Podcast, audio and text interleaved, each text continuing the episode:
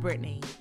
Well, who knew you could get arrested for knocking on a door in the Georgia state capitol? That's what happened to State Representative Park Cannon just last week. I know you saw the video because I did too. And she's a queer black woman and she was hauled away in handcuffs by state troopers, like I said, for knocking on a door. Now, behind that door sat Governor, and I say that in quotes, Brian Kemp, along with six white men and an antebellum plantation painting. He was signing Bill 202, aka Jim Crow 2.0. This new law, among other restrictions, will impose ID requirements for mail in ballots and make it a crime to hand out food and water to voters standing in lines that are long because of your old fashioned voter suppression. Representative Cannon wanted to witness this BS in the making, but instead, she was dragged out of the Georgia state capitol and charged with two felonies. The whole thing absolutely infuriates me, but it also makes one thing clear. White supremacy is more scared of a black queer woman knocking on a door than they are of white domestic terrorists storming the Capitol building. Park Cannon is a threat to white patriarchal supremacy, and so are we. White supremacy is a system built on a faulty premise, y'all. And its deep insecurities mean it will resort to violence and blatantly racist laws to maintain itself. Now, I am no Pollyanna. I, I know that challenging the powers that be comes with real danger. I know that personally. It's not a coincidence that these new voter restrictions are happening in Georgia, the same state where BIPOC organizers recently mobilized us all to victory. And neither is the timing of all these voter suppression, anti trans, and anti protest bills being shoved through state houses all over the country. The backlash will always be fierce. And the ways we love and protect one another have to be fiercer. I know this past year has been hard and you're more than allowed to take a breather. But stay in the battle. The struggle, for damn sure, continues. We are undistracted.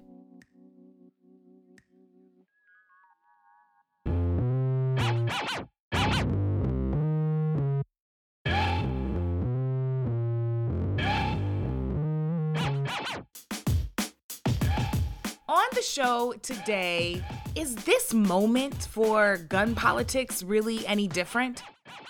I'll be talking to Shannon Watts, the founder of Moms Demand Action, about the epidemic of gun violence and why now's the time to finally bring about background checks and other safety measures.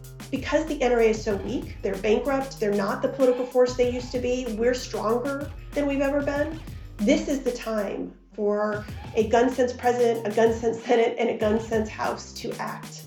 That's coming up, but first, it's your untrending news.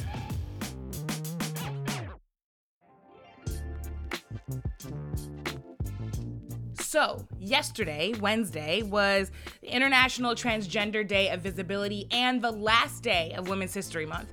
To mark the occasion, 190 women's organizations and leading feminists released an open letter supporting trans women and girls. Raquel Willis, a black trans activist and friend of the show, she was recently on Undistracted. She helped organize the letter. She reads We acknowledge with clarity and strength that transgender women are women and that transgender girls are girls. And we believe that honoring the diversity of women's experiences is a strength, not a detriment to the feminist cause. This letter, which I and the Meteor absolutely signed as well, comes amid a surge of anti transgender bills, many focused on denying health care to trans youth and keeping trans teens from playing sports.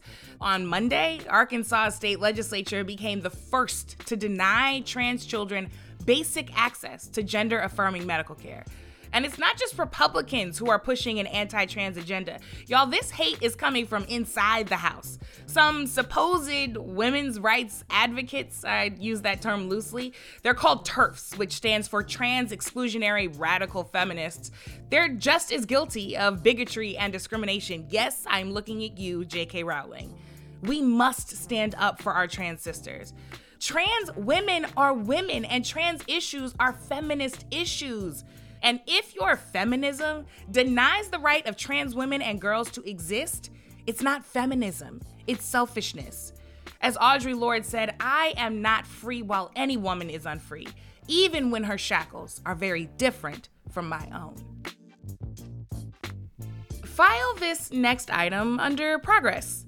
New Zealand has approved legislation that will give couples who experience a miscarriage or stillbirth three days of paid leave. This law is believed to be among the first in the world, if not the first. Employers in New Zealand had already been required to provide paid leave in the event of a stillbirth, which is when a fetus is lost after 20 weeks or more. But this new legislation will expand that leave to anyone who loses a pregnancy at any point. Ginny Andersen, the Labour MP who drafted the bill, she had this to say. If this bill did anything, I really hope it's provided an opportunity to have more openness about issues such as stillbirth, miscarriage, and childbirth. Mm, so true. People shouldn't have to suffer in silence from what is sadly so, so common. According to the Mayo Clinic, up to 20% of all known pregnancies in the United States end in miscarriage. So let's get legislation like this on the books here too, and let's stop making people feel like failures for dealing with normal and tragic loss. So thanks, New Zealand, for leading the way on this one.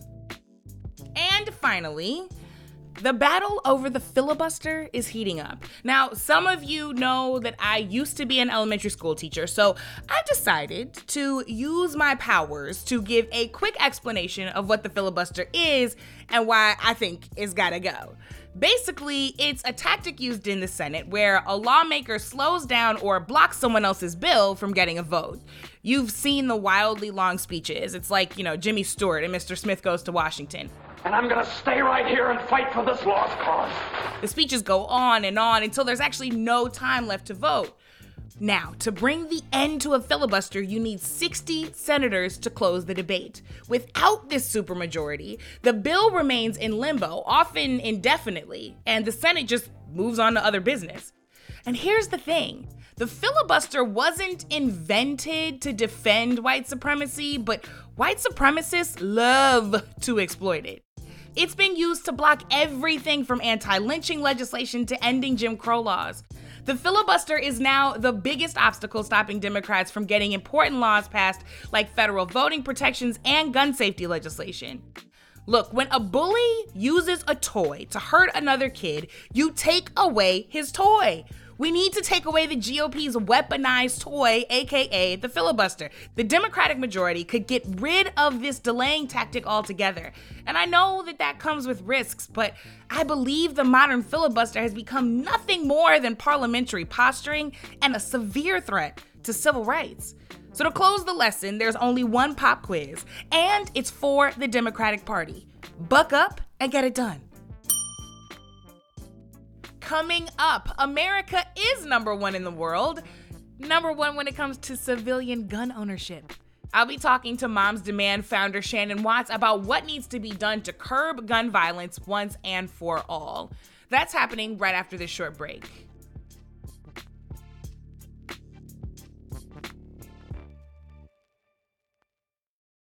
And we're back. Well, my guest today calls herself the worst nightmare of the NRA. Shannon Watts was a stay at home mom back in 2012 when she became inspired to fight for gun safety after the horrific Sandy Hook elementary shooting. She founded the organization Moms Demand Action for Gun Sense in America, which now has a chapter in every state, hundreds of thousands of volunteers, and more than 6 million supporters. But unfortunately, when it comes to gun violence in this country, things are only getting worse. Last month, we saw two lethal mass shootings involving 18 victims in the span of just a few days. And then there's all the pervasive gun violence in our communities that we haven't been seeing. So, what needs to be done to finally change our gun laws? I wanted to hear what Shannon has to say. Gosh, Shannon, thank you for coming on the show and spending time with us. I know you hear this way too much, but I really wish it were under different circumstances. Thank you so much. I, you know, I do too, but it is so important to talk about this when it is top of mind for the public because that's when people get off the sidelines and they decide to get involved and they decide to act. So it is important to have these conversations, but uh, I'll be back on to celebrate our wins too. So, yeah, I want to get into just how much of an epidemic gun violence really is. But before we go there, I just want to ask you where your heart and mind have been these past couple of weeks. It's the moment that I've been worried about this whole past year. You know, mass shootings slowed down because we weren't gathering in public places, because we weren't getting together at one another's homes. But in the meantime, there were nearly 50 million background checks conducted on gun sales across the country. So tens of millions of guns have been sold. That's on top of the 400 million guns that already are in the hands of civilians in this country. And sadly, America is the only high income country where getting back to normal means these horrific public shootings resume you know, people think that gun violence went away during the pandemic because they didn't see coverage of the kind of shootings we've seen in Atlanta and Boulder, but it was actually the deadliest year on record in decades for gun violence. This is exactly the point that we ignore these problems and they fester and get worse while we are looking in the other direction. So, as you said, according to the Gun Violence Archive, people have actually been dying from gun violence at a record rate this last year. Gun violence killed nearly 20,000 Americans in 2020, more than any other year in the last two decades, and an additional 24,000 people died by suicide with a gun. So, as you said, things got worse, not better, during this pandemic. That's right. A 100 Americans are shot and killed in this country every single day, and hundreds more are wounded. We have a 25 times higher gun homicide rate than any other high income country in the world this is something that's unique to America, and we know what's causing it, despite you know what we're seeing lawmakers say about these recent mass shootings. You know, pointing the finger at mental illness or at violent video games or uh, gun laws themselves. We know, based on data, based on science, that the reason we have so much gun violence in America is because we have such easy access to guns. And the reason we have easy access to guns is, is something else we have that's unique to any other high income country we have a, a powerful and wealthy special interest called the NRA. And essentially, we've been allowing gun lobbyists to write our gun laws for decades. Let's talk about that because you came to this work in a deeply personal way and yet have built something massive alongside so many other people. I want to catch everyone up on how you became mobilized. So it's 2012 you are a stay-at-home mom of five kids, which means you have three full-time jobs in one. you're you're at home in Indiana folding laundry when you see breaking news come across your television. What did you see? I saw video of children being led out of an elementary school, uh, of teachers and families looking terrified, knowing that this was going to be horrific. But I have to say, even now, I, I kind of can't fathom the fact that 20 first graders and six educators were slaughtered inside an American elementary school. And look, everyone was devastated. Uh, I'm sure you were too. We were mm-hmm. all so incredibly heartbroken. But I immediately became angry. And, and what made me angry was that I saw pundits and politicians on my television saying, somehow the solution was actually more guns that there just weren't enough guns in the country and that the teachers if only they'd been armed they could have you know mm. stopped this somehow. And i went online and i thought okay mothers against drunk driving was incredibly formative for me as a teen growing up in the 80s i want to join something like that. It's time. And i couldn't find anything. And so i just started a facebook page that that honestly i thought was going to be an online conversation about having some kind of organization like that. And it actually turned into an offline movement in, in large part because of the type A women in this country who who also wanted to get off the sidelines. Shout out to type A women. we, we will save the world. But I, you know, I really love this story because it is an example of how one person can make a difference by turning anger into action alongside this incredible community that you've built. You've gone from 75 friends in that Facebook group to creating the largest gun violence prevention group in the entire country. And because you mentioned them, I have to say that your organization has more members than the NRA. That's right. We are larger and in many ways more powerful. I think Uh, lawmakers are now much more scared of angry moms than they are angry gun lobbyists. And that has taken many years. Uh, you know, this doesn't happen overnight. I wish it did. I wish we all could have woken up, you know, uh, the end of 2012 and, and lawmakers would have done the right thing and there would have been wholesale change like we see in other high income countries. But our system is set up for incrementalism, as frustrating as that seems. And so you do have to commit to doing this work, what I call the, the heavy lifting of grassroots activism, you have to show up at every gun bill hearing. You have to create relationships with your lawmakers. You have to shame them when they do the wrong thing and mm. applaud them when they do the right thing. And it takes several election cycles to get to where you need to be. And, and I do think that's why, frankly, moms and women are so cut out for this work. So you talk about the several election cycles it takes to get to where we need to be. And here we are in this moment. And we keep hearing over and over again that this moment is different when it comes to gun politics, that this is, you know, an opportunity for real change. But we've heard this moment is different before. We heard it after Sandy Hook, we heard it after Parkland, we heard it after Las Vegas. Do you think this moment is actually different? It has to be different. You know, it has been 25 years since our national leaders passed a federal gun safety law. That is 25 years of, of, senseless shootings like in Boulder and Atlanta and countless others that never make the headlines. You know, when you look back in 1994, when, when the last significant piece of legislation was passed around this, this issue, you know, there were 50% fewer guns in the hands of civilians. The internet was just beginning. You couldn't buy a gun online. The leading cause of death among American kids and teens was actually car accidents. Today it's guns. And so, so much has changed. That means our laws have to change. And, you know, if you look at 2008, when President Obama was elected, about a quarter of all members of Congress had an A rating from the NRA. Mm. Today, absolutely none do. In fact, the last one lost his election in 2020.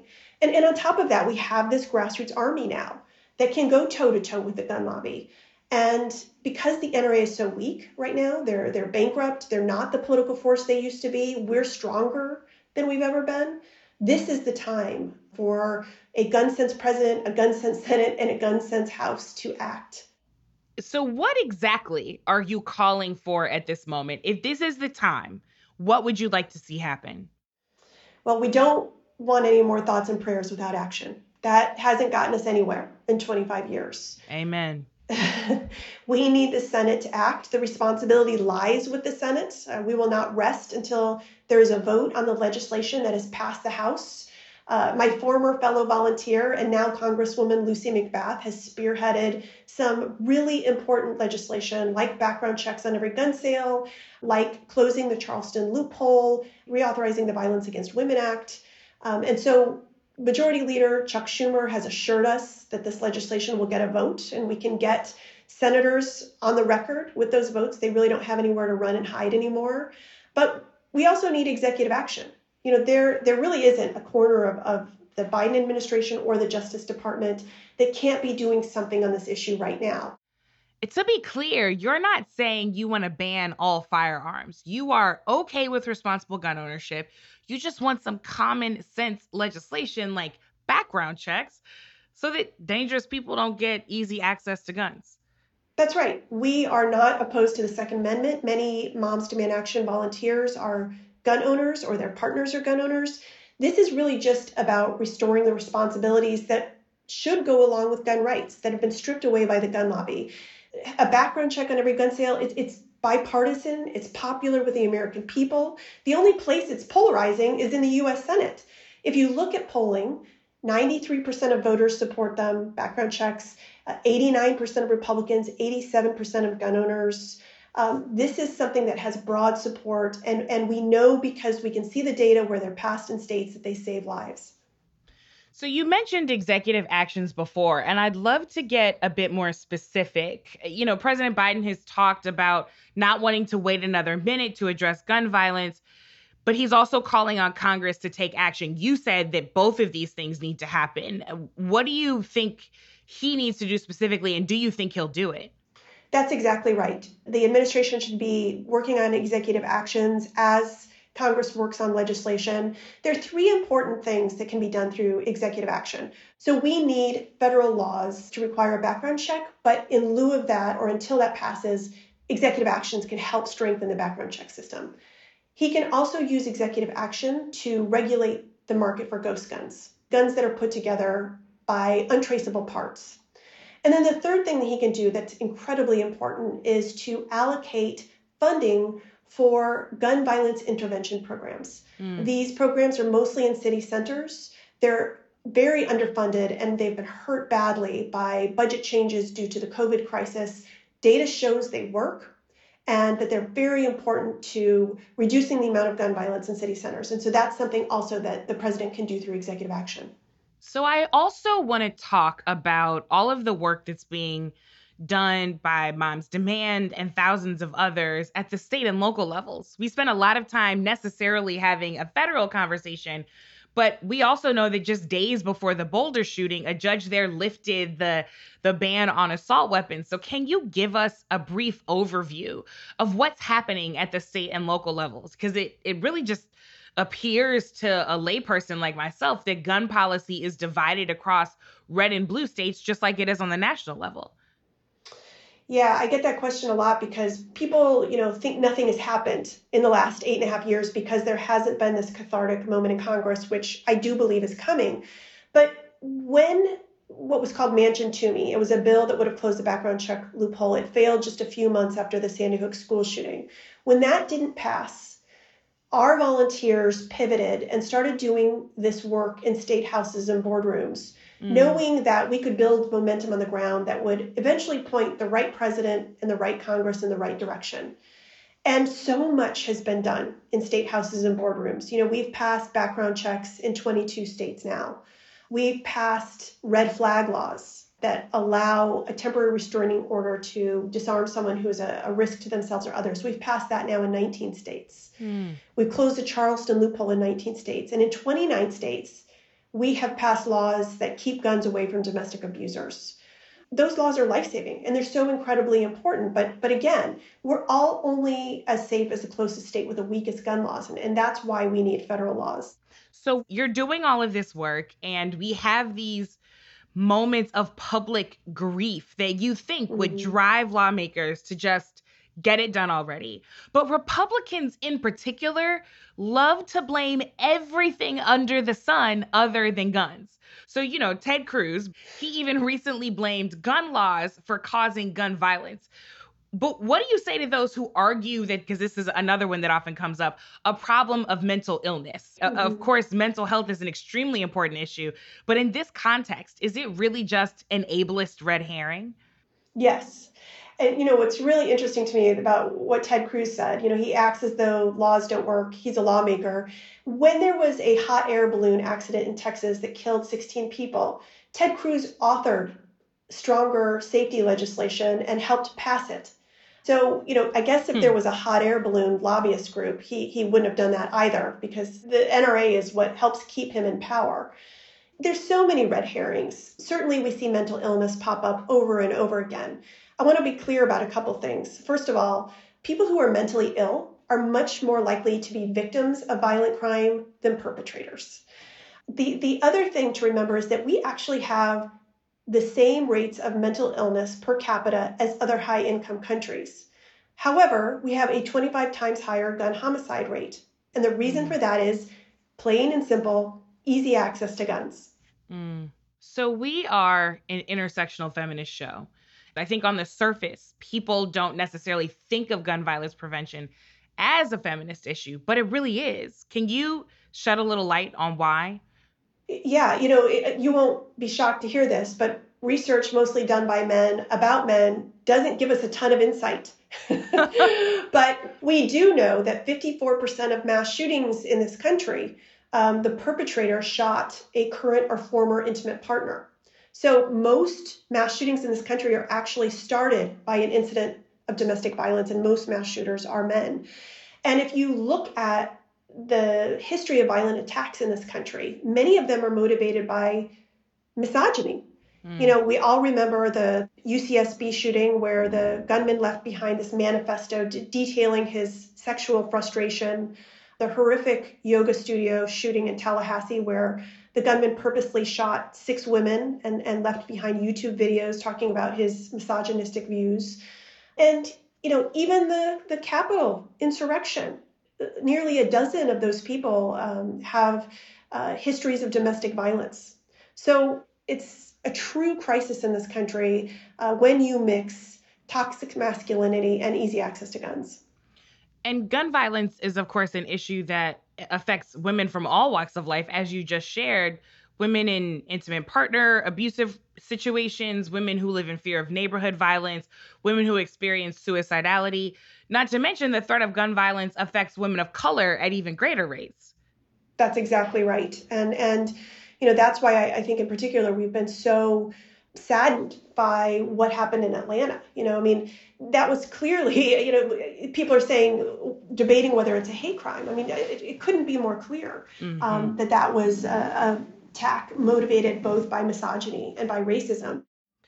I know you've thought a lot about this because we've talked about it, but I'm curious to know how you make sure that you all's strategy is really informed by and benefits communities of color, Black communities in particular, mm-hmm. given that Moms Demand is now a part of Everytown, which is largely funded by Mike Bloomberg, who has a, a questionable history with Black communities, shall we say. Yeah, and, and you know, I do want to be clear. We have about 350,000 donors uh, that we receive the bulk of our funding now from because we've grown so exponentially. But look, I I, um, I, I am a privileged white woman who started Moms Demand Action because I was afraid my kids weren't safe in their schools. That's what got me off the sidelines. Shame on me. I should have known that 100 people were being shot and killed in this country every day. I should have acted sooner. And, and same for, for all of the other white women uh, and white Americans who've gotten involved after horrific mass shootings that make them afraid for their, their own family's safety. But, you know, as I got involved and as I learned more, I mean, I, I, we have evolved so much as an organization on, on the issues. And a major priority for us is being an inclusive and, and equitable movement. And that requires a commitment to undo the systemic racism and inequities that are so pervasive. We work alongside other groups. Uh, we partner with them. We unlock funding. Uh, we fundraise for uh, other groups that have been doing this work with little to no recognition for decades. And, and in fact, um, the woman who leads Moms Demand Action's whole grassroots network, uh, a Black woman named Angela Ferrell Zabala, and she is from Planned Parenthood. She's so talented, and, and she's really helped us to expand our, our grassroots leadership and to include more voices from communities that are, are so often underrepresented in, in gun violence prevention movement. So, what can everyday people, our listeners in our undistracted community, what can we do to make a difference? So there, there are several things. First of all, commit to getting off the sidelines on this issue. The reason that we have such a crisis is because a local minority of gun extremists have been allowed to hold sway over our gun laws for so long. So please commit to knowing who your candidates are, um, to understanding where your lawmakers stand on this issue and holding them accountable. It appears like now, as you said, is really the time to get this done but I'll be honest with you, I hate to get my hopes up because there have been so many disappointments in the past 12 months, let alone the past 12 plus years. As you've already shared, it has been an uphill battle. How optimistic are you feeling? Do you think we're really going to see strong action on gun violence? I do. You know, social issues often work this way.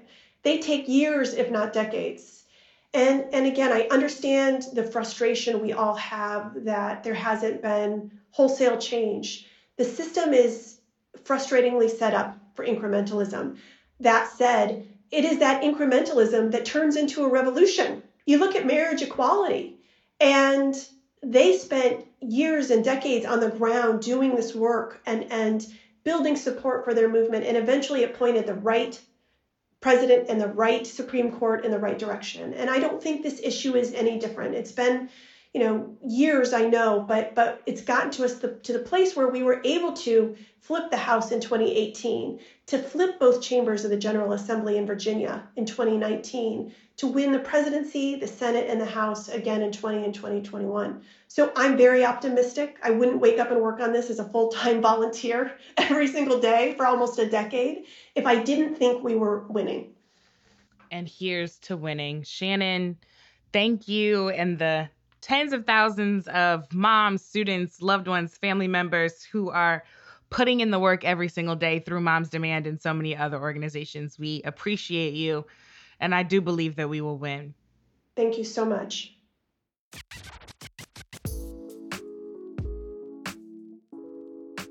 Shannon Watts is the founder of Moms Demand Action. For more information or to get involved, you can go to momsdemandaction.org.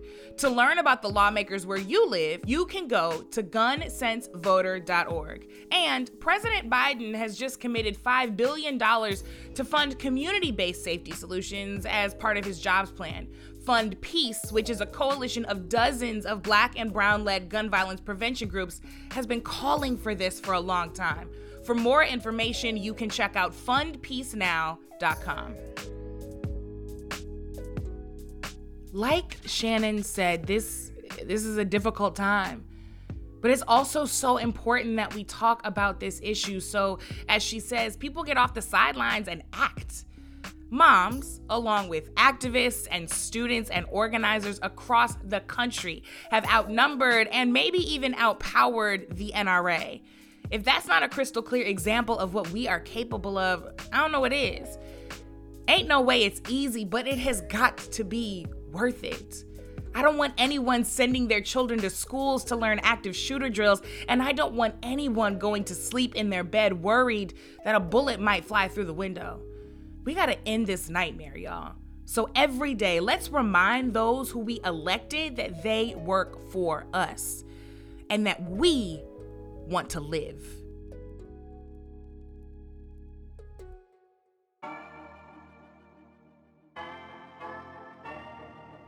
That's it for today, but never for tomorrow.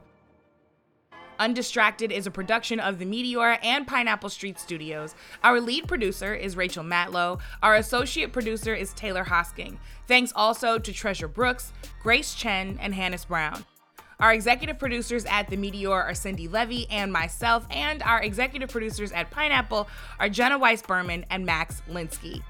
You can follow me at Miss Packyetti on all social media and our incredible team at The Meteor. Subscribe to Undistracted and rate and review us, y'all, on Spotify, Apple Podcasts, or wherever you check out your favorite podcasts. As always, thank you for listening. Thank you for being. Thank you for doing. I'm Brittany Packnett Cunningham. Let's go get free.